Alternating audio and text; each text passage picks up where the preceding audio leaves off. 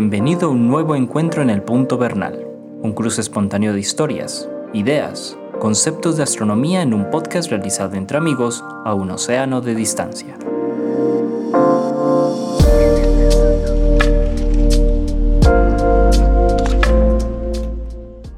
Hola Antonio, ¿cómo estás? Bien, Jorge, muy bien, afortunadamente. ¿Tú qué tal? Todos, todo en orden, hombre Antonio, por aquí. Ustedes que allá preparando pues el inicio del el mes de la ciencia, me contabas. claro, sí, sí, para, para mí viene siendo un mes de la... Tenemos la Semana de la Ciencia, que la Semana, de la Ciencia viene siendo es? dos. Eso empieza por el 13 y se va hasta el 18. bueno, esas dos semanas, eh, la, que empieza el domingo 13 y la que empieza el domingo 18, que aquí la semana empieza en domingo. Ya. Sí, sí. Y, y de ahí seguís con actividades todo el mes de noviembre. Y eh, ah, dije domingo 13 y domingo 20. Y, sigo y tengo actividades todo el, todos los días del mes de noviembre, incluidos sábados y domingos. Increíble. Sí, sí. Qué bueno. Incluso hasta la primera semana de diciembre, que también, hasta hasta el puente del 6. Correcto. Bueno, ¿y por qué estamos hablando de esto? Porque Antonio es divulgador del Observatorio Fabra en Barcelona. Para los que están nos, nos, escuchan en Barcelona, porque estén pendientes de las actividades de la Semana de la Ciencia. Y, y quien les habla, Jorge Zuluaga, también divulgador de, Medellín, Colombia, profesor de la Universidad de Antioquia.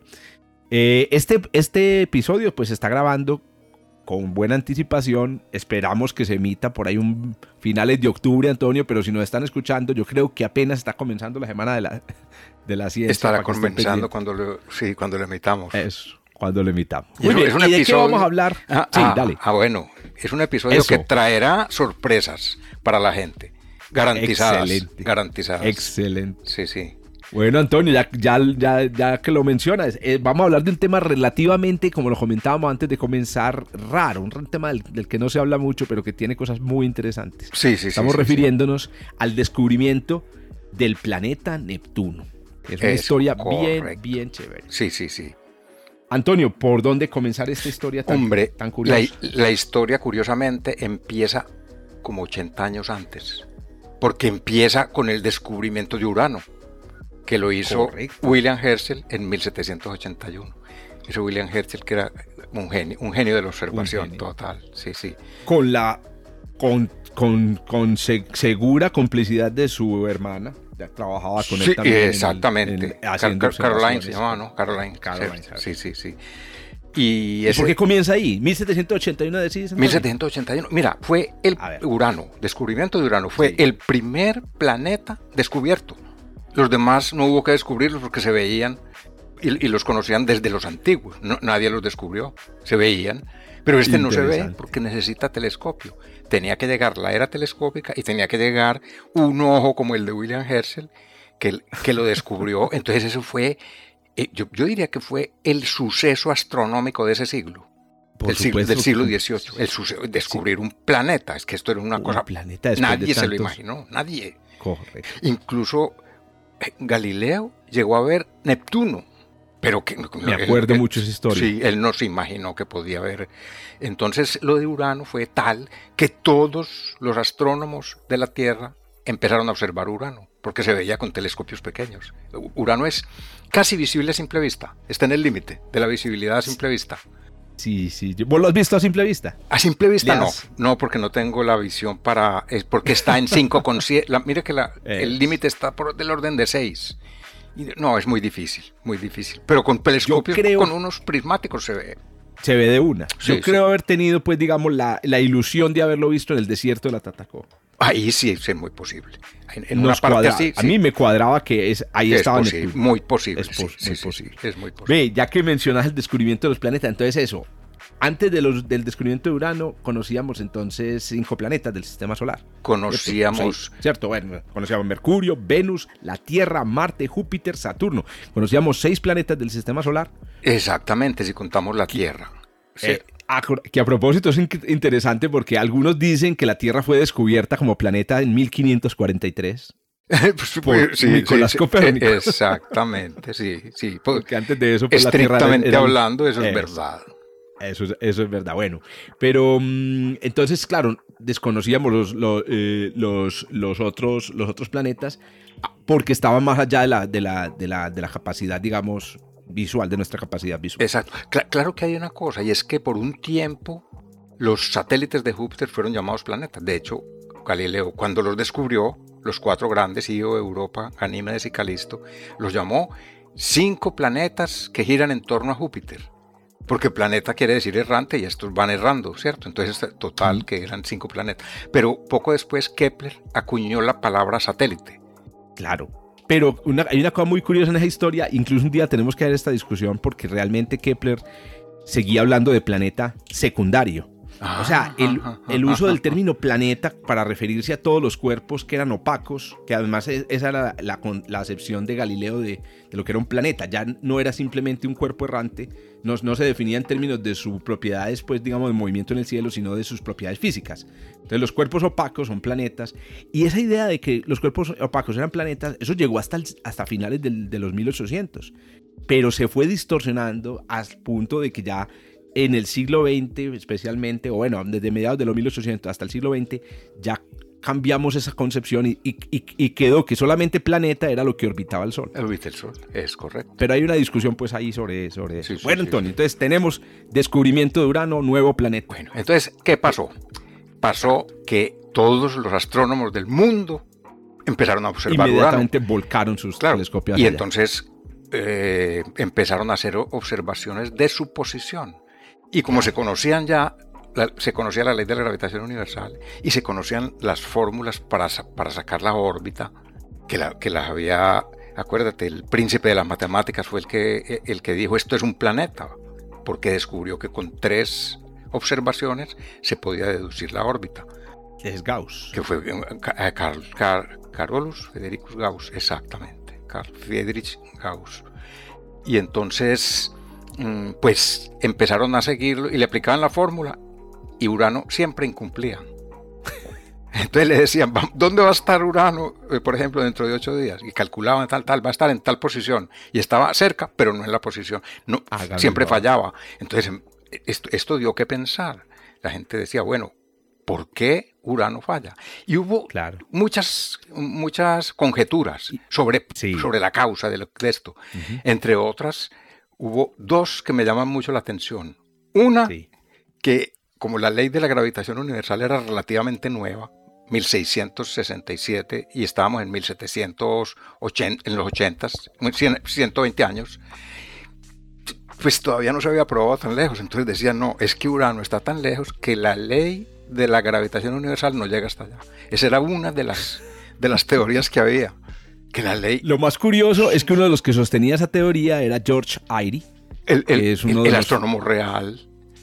Exactamente. Uno de los protagonistas. Que a propósito, esta es una cosa muy interesante porque los astrónomos reales, para mí, siempre tuvieron, siendo ah, ingleses, siempre tuvieron sus, sus, ¿qué? sus dramas con Newton y con la teoría newtoniana.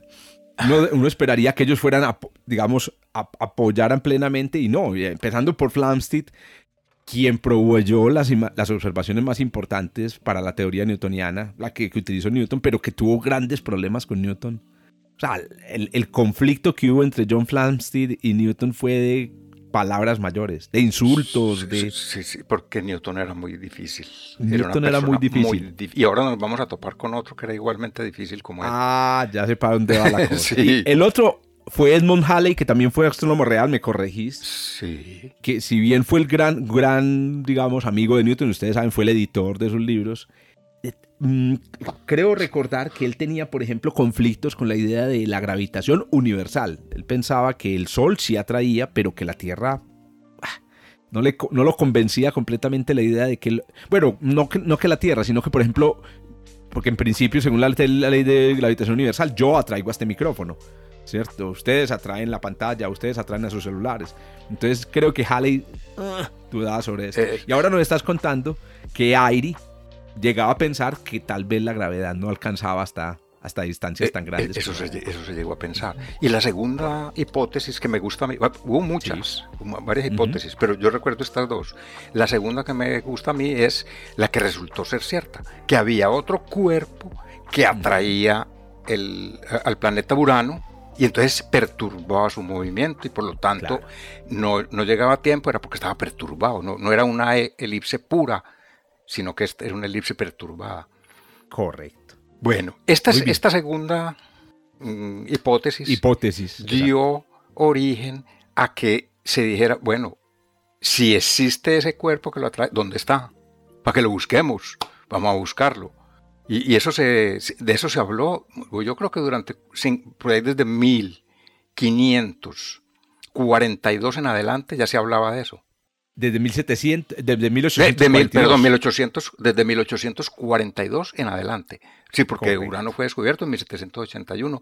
En el 42 ya se hablaba de dónde está el otro cuerpo.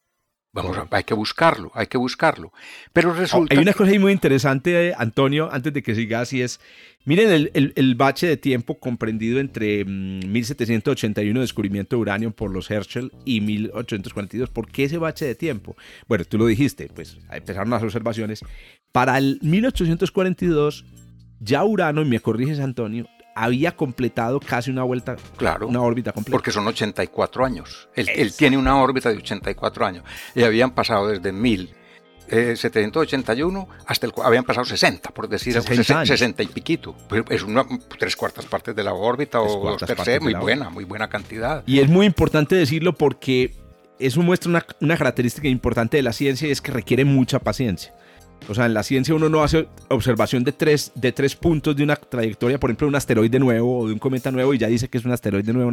No, se necesita paciencia. Hay que esperar a que el asteroide dé la vuelta. A veces incluso hay que esperar a que haga tres órbitas para poder... Es. Muy bien. Entonces esto pasó con Urano. En, astronomía es como, como los que siembran bosques, que siembran para los bisnietos. En astronomía un astrónomo realmente no siembra para él las cosas que hace, sino que tiene que esperar a que otros confirmen y aunque sí, es de paciencia. Bueno. Correcto. Entre 1842 estamos ya en este sí, bueno, pues ocurre que en 1846 un astrónomo francés que era médico, era, matemático y, y buen matemático, pero muy mal genio ese era el otro. Ese era el otro. El otro personaje. no, eran muy queridos por casi por nadie. Y eso, eso tuvo consecuencias. Eh, pero era muy buen matemático y muy meticuloso para sus cosas matemáticas. Él lo que hizo fue que cogió todas las observaciones que había de Urano y las revisó una por una.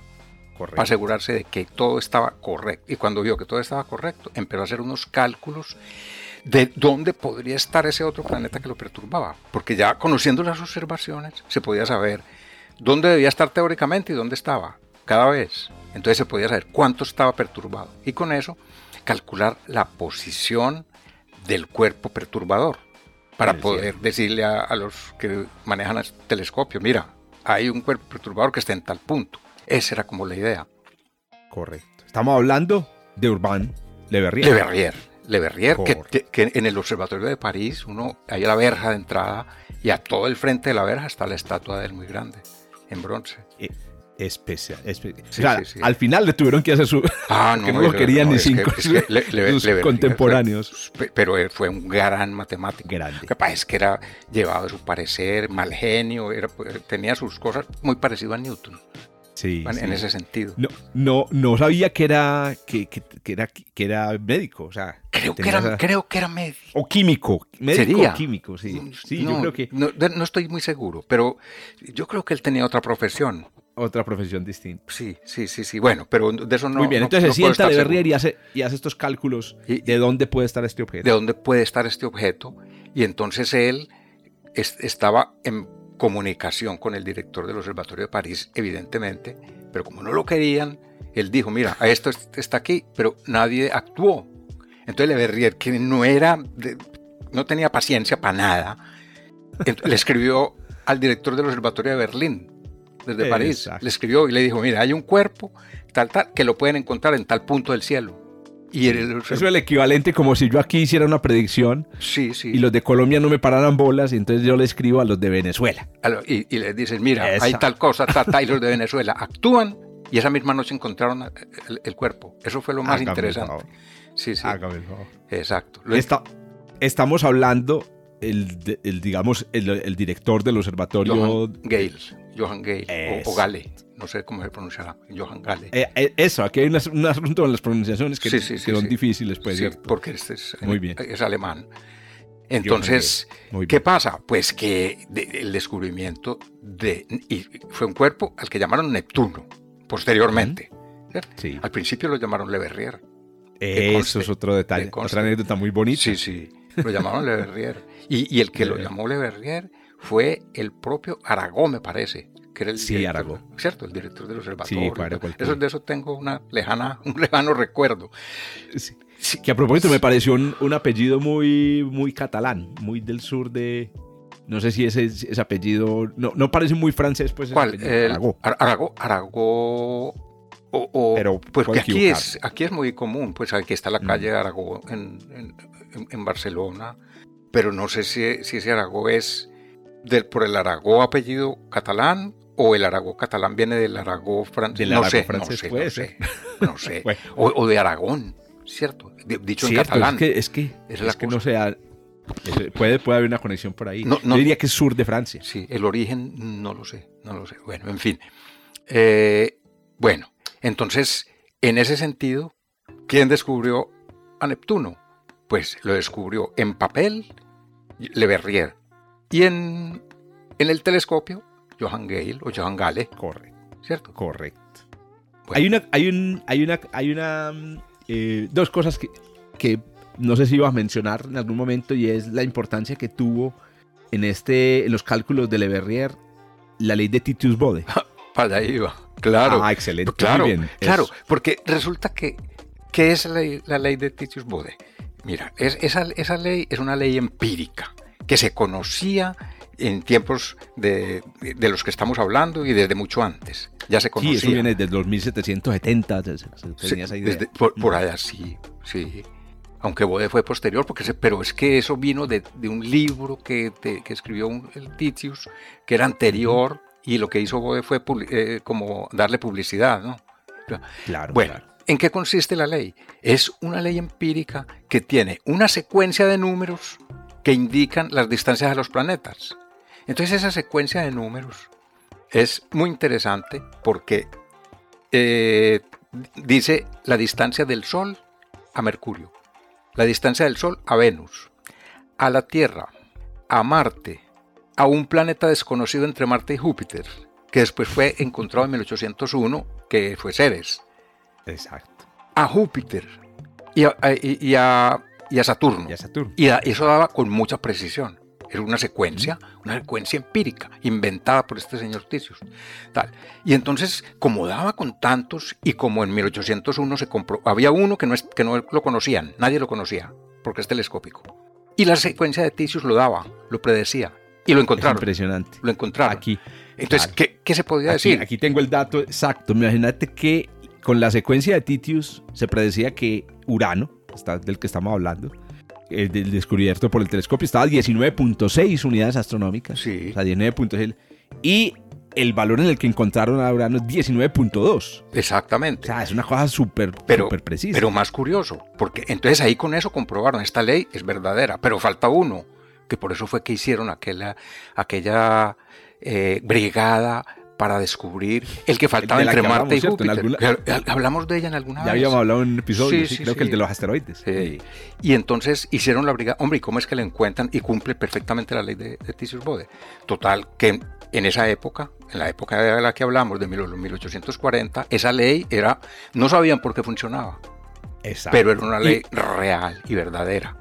Hoy sabemos. Todavía no sabemos por qué funciona realmente. no sabemos por qué. Bueno, pero, es una ley muy buena. Para, para Neptuno no funcionó. Pero Le Verrier utilizó esa ley en sus cálculos. Pero entonces la utilizó de una manera que no producía mucho error realmente. Había podido utilizar otro valor. Eh, porque él tenía que partir. Bueno, hay un cuerpo que lo está perturbando. Vamos a suponer una distancia ¿Mm? para poder calcular el cuerpo para calcular qué tan grande es. y entonces supuso la distancia que daba la ley de Tisius-Bode. Muy bien. Entonces, con esa distancia, él empezó a, hacer una matemática que era iterativa. Mm, entonces, muy interesante. Hacía con esa distancia. Eh, para mí es uno de los ejemplos clásicos del uso de los métodos numéricos cuando no habían calculadora. Lo hacían a mano. Hoy día un, ordenador, un computador hace esto en segundos, un teléfono lo hace. Pero en ese tiempo lo hacían a mano. Entonces él, partiendo de ese valor que le daba la hacía una iteración y eso le daba como resultado otro valor. Entraba ese valor y volvía a hacer la iteración, hasta que las iteraciones se volvían casi cero. Y entonces decía, esta es la distancia, y con esa distancia calculaba la masa. Pues, era todo una secuencia, era una secuencia. pero partía de una ley errónea. ¿Por qué? Porque a la larga resultó que la distancia de Neptuno no cumple la ley de Tyson Es el primero que no la cumple. Sí, ahí hay un detalle también interesante eh, tal vez seguramente lo iba a mencionar en el momento, pero quería comentarlo y es el siguiente. A ver, mm, el, gran problema con la distancia es que hay dos, variables que, afectan a Urano, que son la distancia del planeta que no se conocía y la masa. Entonces, si tú asumías que el planeta estaba muy, muy cerca, entonces tenías que poner muy poca masa. Es correcto. Si asumías que el planeta estaba muy lejos, entonces pones tienes que poner mucha masa, ¿cierto? Porque más lejos, más masa, ¿cierto? Entonces, el problema está en jugar entre esos dos parámetros. Uno de los dos tiene que fijarse. Como no sabemos, no habíamos visto el planeta, entonces vos no puedes decir más o menos qué masa tiene. Nada. Digamos que si tú miras a Saturno, lo miras en un telescopio y miras a Júpiter, tú te das cuenta que Saturno es más pequeño que Júpiter, sabes que tiene menos masa, pero sin observación. Entonces ahí es donde el Le Verrier y otro tuvo que decir, bueno, vamos a suponer que la incógnita real aquí es la, es la masa. Y vamos a fijar la, el tamaño de la órbita. Tamaño de la órbita. Y entonces lo fijo así como, como tú dices con la, ley, con la ley de Titubo. Y hay un segundo factor interesante. Hay otro parámetro muy crítico, muy importante en esta, en esta búsqueda de, cómo, de dónde estaba el planeta. Y es la excentricidad de la órbita. La excentricidad, como su nombre lo indica, mide qué tan descentrada está la órbita respecto. Porque, claro, todos pensamos en la excentricidad y pensamos en un óvalo. pero las órbitas de los planetas son casi circulares. La excentricidad es como qué tan descentrada está. Y hay una serendipia. Y es que resulta. que, chiripa que llaman. Un chiripazo. Esa es la palabra. Estoy tirando palabras muy. Eh. La, la, habíamos mencionado también en otro episodio. Hay una serendipia y es que por la época en la que se hicieron estas observaciones, Neptuno estaba cerca al punto más cercano de, su, de su órbita, al Sol, el punto más cercano al Sol. Sí, sí, sí. Y entonces resulta que, este es el punto, la órbita de tamaño exagerado de Le Verrier, eh, em, que calculó Le Verrier, en su punto más cercano al Sol, como era una órbita excéntrica, casi coincidía con la órbita real de Neptuno, que es más pequeña, que también estaba en su punto más cercano al Sol. O sea, hubo una casualidad afortunadísima. No, pero la, mayor de todas las casualidades es la que acabas de mencionar indirectamente. Y es que los dos estaban del mismo lado del Sol. Estaban juntos. Porque donde hubiera cogido al otro, del otro lado, no lo había perturbado. Eh, no se había descubierto. Claro, claro, claro. completamente. Estaba ahí. Hubo unas casualidades impresionantes. Y se juntan Imagínate, yo creo que se juntan cada cuánto. Yo, yo creo no, no, pasan hay que calcular el periodo. Eso, pasan siglos porque no es un cada 80 años, no, no, que es el periodo de Urano. cada... Vení, y otro, otro detalle. Entonces, en el caso de Neptuno, hubo una casualidad que favoreció. Y yo no sé, pero también hubo una casualidad que desfavoreció que Neptuno hubiera sido descubierto por Galileo. Tú recuerdas que cuando Galileo hizo las observaciones supuestamente de Neptuno, estaba cerca a, su, a su punto de retrogradación, que es estaba empezando la retrogradación, que es una fase del movimiento aparente de los planetas, en donde el, planeta casi no cambia en el cielo. Entonces, claro, él no lo vio cambiar. Eso. Neptuno estuvo de malas. Sí. Le Verrier y Gal estuvieron de buenas. De una buena suerte tremenda. de manera, eso fue un éxito de las matemáticas de lo más admirable y bueno, y a decir de muchos astrónomos de la época y posteriores, esto fue el, éxito más grande. Y para mí, este fue el descubrimiento del siglo del siglo del XIX, así como, como, Urano había sido, porque este fue con matemática. Y eso, y eso se quiso hacer después con, con Plutón. Con Plutón. Exactamente. Exacto. Que, esa es otra historia que habría que contarlo también, porque es muy, muy interesante. Es muy Anotemos ya por aquí uh, para que tengamos la historia del descubrimiento, descubrimiento de, Plutón. Sí, señor. Muy bien. Bueno, bueno hablemos de... Ahora, ¿qué pasó? Pues, Eso, hasta ahí toda la historia pues, parece normal. Muy bien. Y entonces, Gale Le Verrier, el planeta, los franceses le dijeron, se llama, aunque no querían a Le Verrier, se llama Le Verrier. Y después fue que ya hubo... ¿Qué pasó? Que eso, fue en 18, eso fue en septiembre de 1846, el descubrimiento. En la misma noche, media hora después de que llegara la carta, dijeron, ya, vamos a mirar. Me fueron y ahí estaba increíble. increíble, total, increíble, increíble. Oíste, que hay que hacerse también una idea de lo que esto significa, porque es que resulta que cuando uno mira por un telescopio grande, pues la cantidad de estrellas que se ven en un campo, en cualquier campo, es muy grande. Y ahí hubo también otra serendipia, no sé Antonio, si recuerdas que em, el estudiante que le estaba ayudando a, Gal que, eh, a hacer las observaciones, que era apellido Darrest, había en las noches anteriores observado el mismo campo y tenía anotadas las posiciones, es decir, mejor dicho, les cayó como anillo al dedo. busquen en este campo. Ah, ese campo lo observé hace poquito. Y pudieron ver, pudieron detectar fácilmente cuál, es, cuál de las estrellas, de las muchas que se veían, había cambiado de posición. Había cambiado de posición. Por, poco que fuera, claro, porque Neptuno cambia poco eh, Correcto. sí, muy interesante. Bueno, entonces, ¿qué pasó? La novela. Pues que él, ahora viene la novela. Resulta que esto le dio la vuelta al mundo automáticamente, a velocidad del caballo, que era lo que, había. en ese tiempo las noticias iban a velocidad de caballo. Pero, pero dio la vuelta al mundo.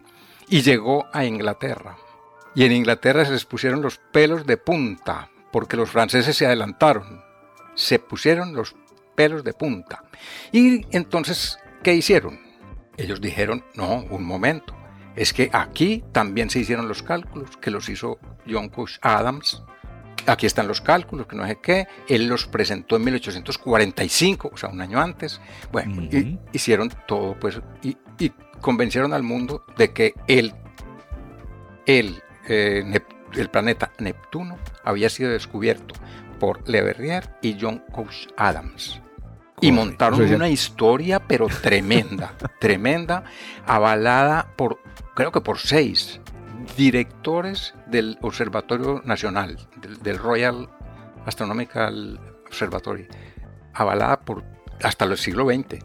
Entonces esa es la historia que todos hemos La historia oficial fue oh. que los ingleses descubrieron realmente que habían, se habían adelantado. Que se habían, mira, hoy entré a la Wikipedia con el, con, el nombre Neptune. Entré a la Wikipedia en inglés y entonces aparece descubridores, Le Verrier y John Cush Adams. Ojo pues, y resulta que eso no es así. Eh, ¿Por qué? Eh, eh, bueno, eso presentó mucha controversia. De todas maneras, ya era dudoso que ellos a posteriori dijeran, no, es que nosotros hicimos... eso, eso ya era dudoso. Entonces, como había sospechas en ese exactamente, esa es la palabra, en el siglo XX, los astrónomos e investigadores e historiadores dijeron, vamos a investigar este caso.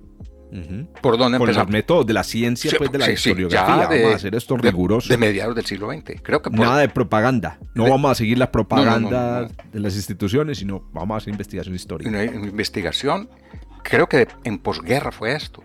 Entonces, ¿por dónde empezamos? Por ver los papeles de la época. ¿Y los papeles de la época quién los tiene? Greenwich, eh, Royal Observatory. El Royal Observatory que... Eh, claro, entonces fueron al al Greenwich Royal Observatory a buscar y los papeles no aparecían, no aparecieron por ninguna parte. Y entonces eso se quedó con la duda y la historia seguía siendo descubridores, Le, Verrier y, Adams. Bueno, Correcto. Resulta que en 1999, para que era como esto, el favor. Se murió un astrónomo en Chile. Y uno dice, ¿qué tiene que ver? Esa parte de la historia me increíble. ¿Qué tiene que ver? Pues que este astrónomo, muy interesante, esa vida de ese astrónomo hay que leerla, porque un aventurero, pero bueno, muy buen era un mochilero. Eh, sí. Era, pero, pero un aventurero. Todo, su vida fue una aventura. Y era inglés, vivía en Chile, pero era inglés. Él era norteamericano. Ah, ya. Pero de familia noruega. Él, se llamaba Olin Ovelin Eggen. Sí. Sí, se llamaba. Bueno, este señor se murió en Chile, trabajaba en los observatorios de allá de, uno de los observatorios de, Atacama, en uno de esos observatorios trabajaba, se murió. Y entre sus cosas encuentran los papeles que se habían perdido hacía como 30 o 40 años.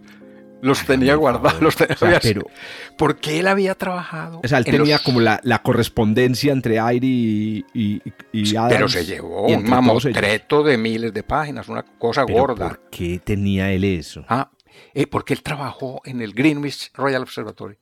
Él trabajó allí y después se fue para Australia, que lo nombraron en una. Entonces se los llevó se los llevó. Eh, pero ¿por qué se los puede llevar? Yo me imagino. Claro, eran tiempos en donde eran menos rigurosos con la documentación. No sé, qué intención tenía, porque el tipo era buen astrónomo y, y, salvo esto, fiable de, todo fiar. Claro. Una persona pues de, que aparece en Wikipedia, que pues, bueno, lo menciona, conocido, no se sabe por qué. Pues se robó esos papeles y se los llevó para allá. y se muere él y encuentran los papeles y entonces se destapó. Se destapó la olla podrida. Se, destapó una olla podrida. Y era que eh, los ingleses lo que quisieron fue hacer un montaje para participar de la gloria del descubrimiento de Neptuno. No, podían dejar que los franceses fueran los descubridores de Neptuno. Y esa, y esa historia la, la montaron durante tantos años y la hicieron creer y todavía hoy en la mayor parte de las páginas que uno busque va a encontrar que los descubridores fueron John Coase Adams y hay quienes discuten y alegan que John Coase Adams hizo esto y resulta que Adams sí hizo cálculos. Él sí hizo cálculos. Ah, ah, bueno, ¿quién era Adams? Adams Eso, era un, un tipo no muy, digamos que no muy sociable no me hizo, parece que él sufría Asperger, es lo que dicen hoy día. Ah, no, era una especie de Sheldon Cooper de la serie. Sí, y entonces él, y no son muy, no, no, saben socializar bien, y entonces él no era muy sociable, pero lo estimaban mucho porque era un matemático de primera línea. Y entonces cuando dijeron, en, 1842 o por esa época, puede haber otro planeta, él fue uno de los muchos que en, en, Europa, toda, entre ellos Le Verrier, y fue uno de los muchos que empezó a hacer cálculos a ver dónde está. Y él sí hizo cálculos, pero como él era solitario y poco sociable, él no le presentó eso a nadie. Correcto. Entonces la historia... Lo otro, hay que decir que era más joven que Le Verrier. ¿Cierto? Sí. la historia dice que él empezó cuando eh, apenas era un estudiante de pregrado. Sí, tenía 19 años o 20, es cierto? Era un pelado es verdad, muy joven. Es verdad. Y, por la misma razón, pues lo que decía, como sucede en todos los tiempos, pues no era tan creíble como lo sucedía con, sí. con Le Verrier. Pero lo que pasa era solo era como 8 años más joven nomás, pues tampoco era... Bueno, pero la, cosa es que nadie conoció los cálculos. Claro. Entonces, los cálculos, él los hizo en el en 45, sí, pero nadie los conoció. Y entonces la, historia montada fue que él se los llevó a Airi y que Airi no, no hizo caso, que no sé qué. Y, bueno, eh, miren, la cosa es que el que quiera leer esa historia con todo detalle, lo voy a invitar a una página web. A ver, que mira, hay muchas, hay muchas. Yo tengo un, listado grande de páginas que tienen muchos detalles de otros papeles que después aparecieron. Y, bueno, esta es la historia muy bien contada. Se llama, está en inglés, se llama Neptune's Discovery. Neptune Discovery, el descubrimiento de Neptuno. Y es por un eh, inglés, por un inglés eh, que hizo una investigación en parte patrocinada por la Royal Society. ojo. Para Eso es lo más increíble. Que los mismos ingleses sí, sí, sí. los que hicieron la investigación. Sí, y, que se llama Nick Colestrom. Nick, sí, es el famoso. Nick Colestrom. Sí, entonces en, eh, eh, está la historia y, se puede leer online, se puede leer online. No poner eh, Neptune's Discovery, Nick Colestrom, y aparece toda, capítulo por capítulo, muy bien contada la novela de este... toda la novela. Correcto. Eso, Ellos escribieron, él y sus colaboradores, también Antonio, perdóname, y me imagino que lo tengan en tus documentos, escribieron un artículo para Scientific American. Claro, diciembre del 2004. Exacto. Que fue traducido en, en, el, en el número de febrero del 2005 para que lo busquen en la versión en castellano que es Investigación y Ciencia. Investigación y Ciencia. Ese libro, ese, ese artículo lo leí, es muy famoso y bueno, y es muy chévere para que lo busquen. Que además Investigación y Ciencia es una gran revista. Es, exactamente, es una revista que es muy confiable. De un nivel muy bueno. sí, tiene un nivel muy bueno. Es muy Es un poco mm, muy divulgativa, digamos así. Sí. Sí, no es una de aquellas. Pero escriben los grandes. Pero escriben pero eh, Exactamente, exactamente. Sí, sí, sí. Bueno, Antonio, entonces la, la conclusión de toda esta historia es: el descubrimiento es Le Verrier y Gall. Sí, sí, sí, sí, sí. De y Gall. Y a la larga se impondrá que ellos son los descubridores y, y, estará la historia paralela, pero se sabrá que es una historia que es una especie de conspiración. Correcto. Pero a ver, yo aquí quiero, quiero salir en defensa del diablo, del abogado del diablo, y es, lo que no se puede negar es que Adams hizo cálculos. Sí, sí, sí, sí. Y que dio relativamente cerca.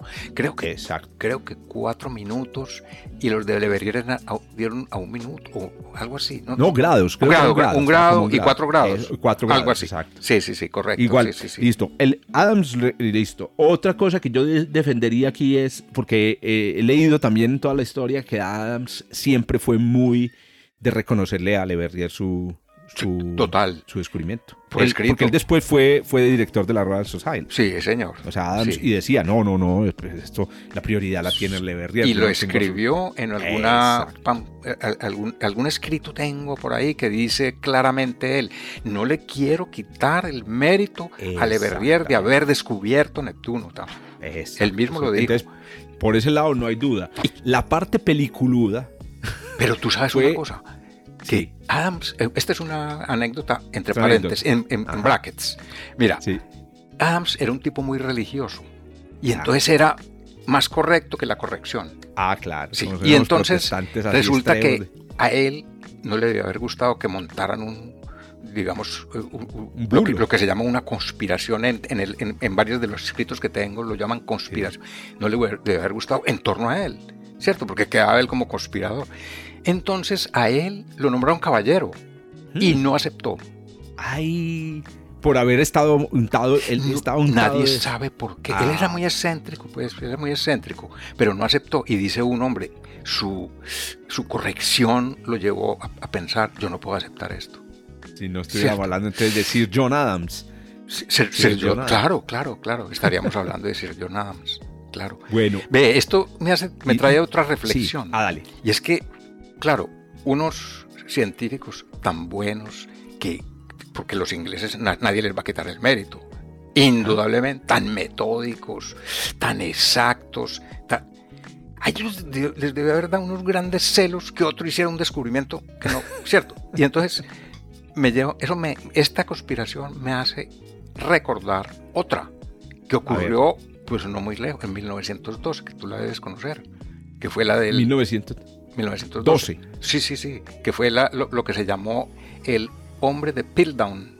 Ah, ah a ver. Claro. Amplía, a ver, no me suena. O, sea, estuvo involucrado el director del de un museo natural, bueno, que, se que fue haber encontrado lo que llamaron el primer inglés, unos fósiles. No jodas. Claro, en los que involucraron al padre jesuita, eh, ¿cómo se llamaba? Tan, tan famoso, el jesuita famoso. Eh, en fin, naturalista él. Sí, sí. Y, resulta que fue un montaje que fue descubierto en los años 40.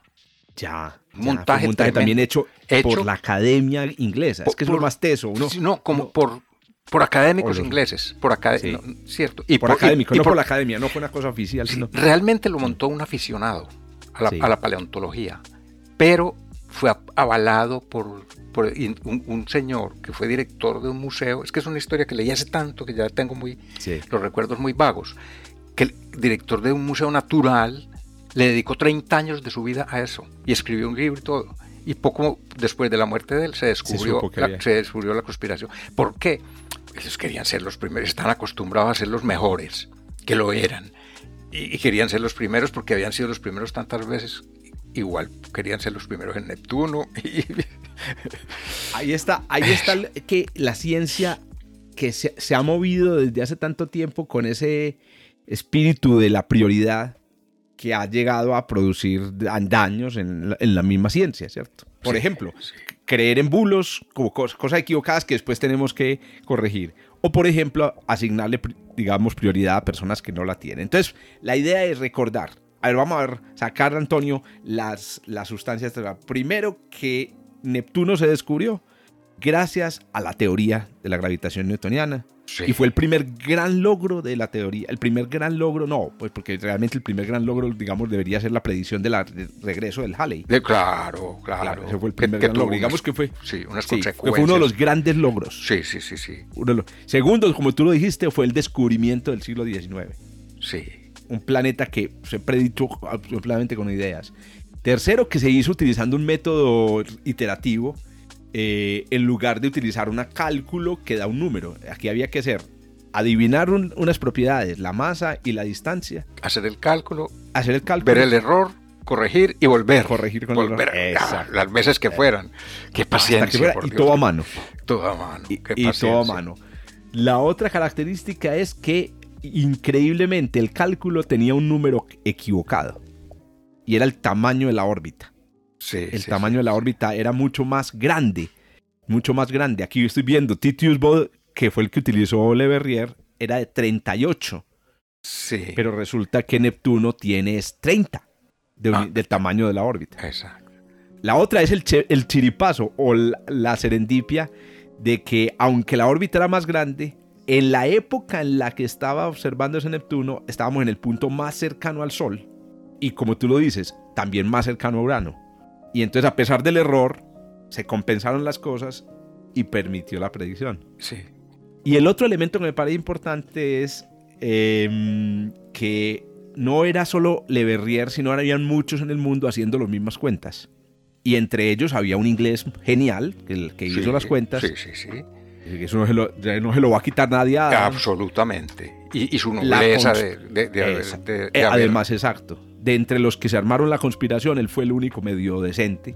Sí. Que, que em, pero la conspiración entonces estuvo, y ahí me, me, aclaras, en cómo los personajes de la época trataron de montar una historia de, de que ellos sabían la, la, predicción y que entonces ellos podían...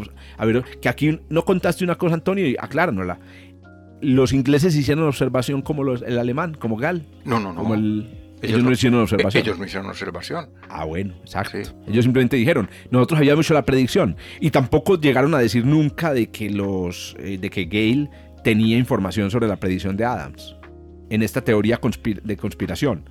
Lo que dijeron fue que, que Adams le llevó los papeles y que Gale no lo quiso recibir. Ah, ahí está. Sí. O sea, dijeron una mentira claramente. Una mentira, claro, claro, sí, sí, Para poder quedar ahí como descubridores. Pero bueno, afortunadamente, por, oiga, otra serendipia, por un robo, por un robo, logramos descubrir en los a finales de los 90 los papeles que revelaron entonces ¿qué? Que, que, nos disculpe Oli Negen si decimos robo, pero es que es que cuando uno se lleva lo que no es de uno, hay que decir el nombre. Sí, no, y ¿sabes qué pensé yo? Él, él, él sabía que estaba la discusión. O sea, si desde los años 50 había empezado la investigación historia, histórica, ¿por qué él no salió a decir, vea, yo tengo los papeles? Es cierto, es que es muy, es muy raro. Porque si se los llevó, los debió haber ojeado y estudiado. Yo me lo imagino, ¿sabes qué? Se los llevó porque él quería estudiarlos. quería ver qué había dicho. Pero no haber dicho nada y esperar que se muriera para conocer los papeles, muy raro. Mira, muy bien, entonces, en el, eh, eh, entre paréntesis, en, el, eh, en la página esta de Neptune's Discovery hay una fotografía del mamotreto de papeles y dice son dos pulgadas, o sea, cinco centímetros de, espesor. Es un, mamotreto gordo. Un mamotreto gordo, se necesita, la paciencia. Y ese es el último detalle. Los descubridores fueron ingleses, los descubridores de que la teoría pues era medio conspiranoica, eran ingleses. Y búsquense pues Neptune Discovery o en el artículo en Investigación y Ciencia el descubrimiento de Neptuno, que lo resume pues. Fueron ingleses o por lo menos participaron ingleses. Sí. Exactamente. Muy bien, ahí tienen pues entonces nos quedamos debiendo, Antonio, el programa sobre Plutón. Sobre Plutón, hay, que hablar de ese, porque también es, es, toda una historia muy larga, muy interesante. Y, y Serendipia Ventiá. Muchísimo. Siripa Ventiá. Sí, sí, claro. Muy bien. Bueno. Nos conversamos entonces, Antonio, en la próxima. Perfecto. Y a todos los que nos escuchan, por favor, miren aquí los, el enlace que, y la información que aparece abajo. Ahí siempre publicamos de vez en cuando un enlace. Ahí vamos a publicar el enlace a la página de Neptune's Discovery para que sigan leyendo sobre este tema. Muy bueno, muy bueno publicarla ahí para que, lo, para que lo vean, porque vale la pena. Muy bien. Bueno, hasta la próxima. Nos vemos en ocho días. Chao. Chao.